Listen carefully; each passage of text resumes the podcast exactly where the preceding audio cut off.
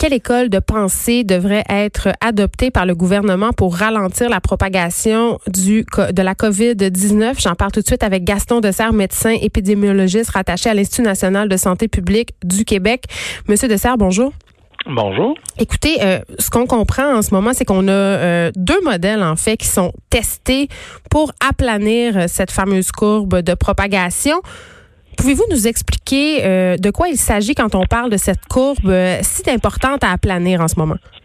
Bon, en fait, je pense que vous faites référence à un article qui a été publié hier, dans lequel on, ce sont des modélisateurs mathématiques qui ont essayé de dire comment va euh, se, je dirais, se dérouler l'épidémie mm. euh, selon deux approches. Une qui essaye de réduire la transmission euh, le plus possible, l'approche qui a été prise en Chine, en Corée, dans, à, à, Taïwan et dans les pays là, qui ont effectivement réussi à réduire considérablement l'ampleur de l'épidémie.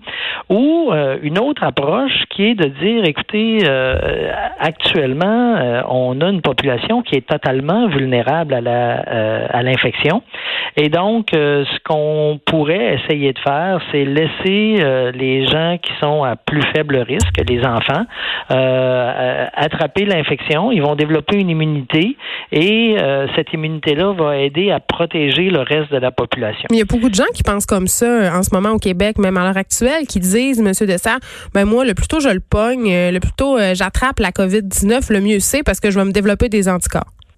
Ouais, écoutez, je pense que euh, tout ça est vrai dans la mesure où, euh, évidemment, si on avait une maladie qui était bénigne la plupart du temps. Oui, comme euh, la varicelle mettons. Euh, ouais, ou, ou, ou, même l'influenza euh, saisonnière, elle est beaucoup moins dommageable que la COVID-19. Hmm. Hein? Alors, je pense que euh, on sous-estime le, le, je dirais, ce qu'on appelle, nous, la virulence, qui est la capacité à, à provoquer une maladie sévère. Mais on nous a beaucoup vendu l'idée que c'était juste une grippette, là. Ben, euh, je pense que l'idée là, c'est pas une grippette. Euh, juste pour vous faire euh, une, je dirais une comparaison, on a, quand on regarde les gens on parle pas des personnes âgées, là, mais des 18 à 60 ans, à 59 ans. Oui, qui se sentent un peu pas trop touchés par rapport aux complications, justement. Là. Ben, écoutez, chez les 18 à 59 ans, quand on regarde la COVID-19, on va avoir à peu près 15% des gens malades qui vont avoir besoin d'aller à l'hôpital. C'est énorme. Oui, oui. C'est beaucoup euh, plus que la grippe. C'est presque 50 fois plus que la grippe. Hmm. Hein, c'est pas rien, là. C'est vraiment beaucoup, beaucoup plus que la grippe. Donc, je pense que on sous-estime. C'est vrai que la, COVID-19 peut être une maladie qui donne des symptômes légers, voulant dire quelque chose qui ne demande pas l'hospitalisation chez 80 à 90% de la population. C'est c'est heureux que ça soit ça, mais cette proportion de 10 à 15% qui ont besoin d'être hospitalisés, c'est considérable. Donc, il ne faut pas euh, considérer que, euh, bon, attraper la COVID-19, c'est sans, conséquence. Euh, pour le 10 à 15% qui a besoin d'être hospitalisé, c'est loin d'être sans conséquence. Donc, je pense que euh, quand vous me parliez de ces deux approches-là, évidemment, c'est des approches qui sont discutées de façon théorique, là, hmm. et euh, c'est c'est clairement l'approche de dire on va laisser, j'allais dire, brûler l'infection chez les, les, personnes qui sont à moins haut risque pour protéger le reste de la population. C'est une stratégie qui, en théorie, peut avoir l'air intéressante, mais même en C'est ce qu'on a fait en Angleterre. Non, c'est pas ce qu'ils ont fait dans l'Angleterre. Je pense que c'est une des théories qui, euh, qui, qui, a été mise sur la table pour discussion, mais euh, je pense que quand on regarde la stratégie adoptée par l'Angleterre, je pense qu'ils sont en train de réviser leur ben, approche. mais au départ, ils étaient plus dans cette idée de laisser sortir les gens pour développer l'immunité en fait, je peux pas vous dire quelle était l'intention du gouvernement britannique parce que je, suis pas en Grande-Bretagne, je connais pas exactement les discussions qui ont eu lieu, mais clairement, euh, c'est une stratégie qui est extrêmement dangereuse. Et évidemment, la, stratégie actuelle prise par le gouvernement a pour but d'essayer de ralentir, ralentir, ralentir l'épidémie dans un but de faire que, d'une part, le nombre de personnes malades ne devienne pas soudainement absolument euh, au-delà des capacités du système de santé et aussi de permettre toutes les études qui ont lieu actuellement pour essayer de découvrir un bon médicament qui permette de bien guérir mm. euh, la maladie à coronavirus actuellement. On essaie de gagner du temps? Exactement, mais on gagne pas du temps juste pour l'immunité, on gagne du temps aussi, puis je vous dirais presque principalement pour mm. trouver un bon traitement. Parce que ça, dès qu'on va avoir un bon traitement, on va être tellement plus en voiture pour s'occuper des malades. Donc, je pense que le vaccin, ça, c'est, j'allais dire, c'est l'outil qui nous permettrait d'améliorer l'immunité de la population rapidement, mais on n'aura pas de vaccin dans trois mois, dans six mois.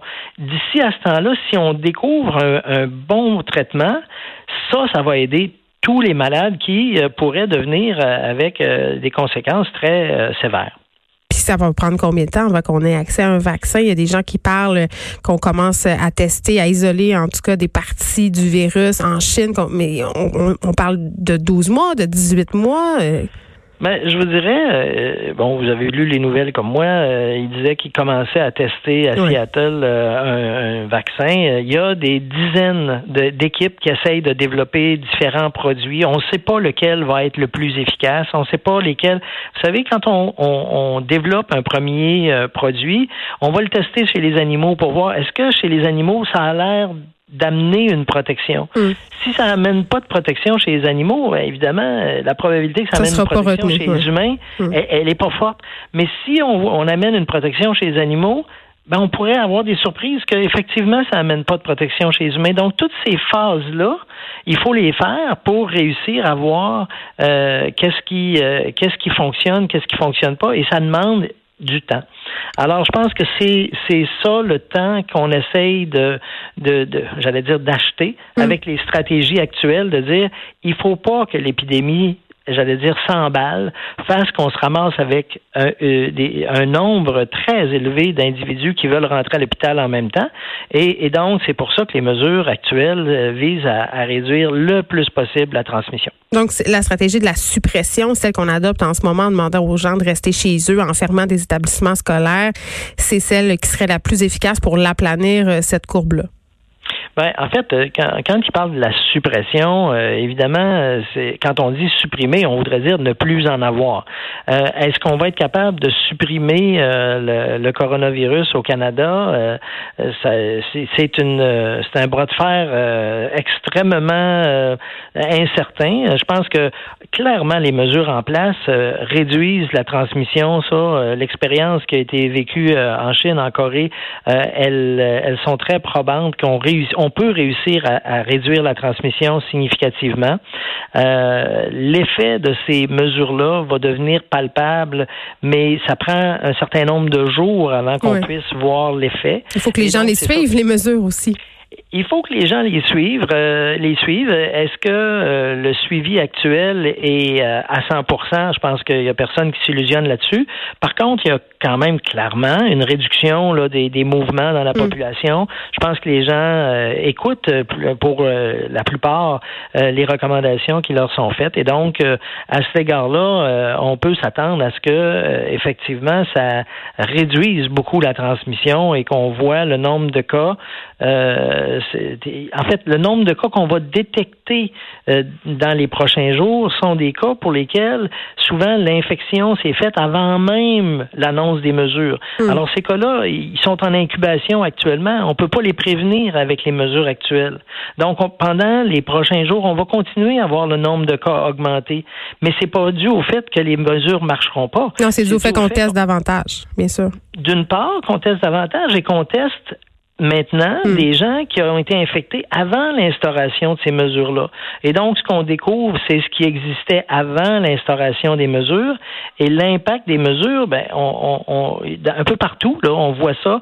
Euh, quand on trouve quelqu'un qui est malade, euh, on teste, on le dit, ah, vous êtes malade aujourd'hui. Quand est-ce que vous avez commencé vos symptômes? Ben, la personne a commencé ses symptômes 5, 7, 10 jours avant.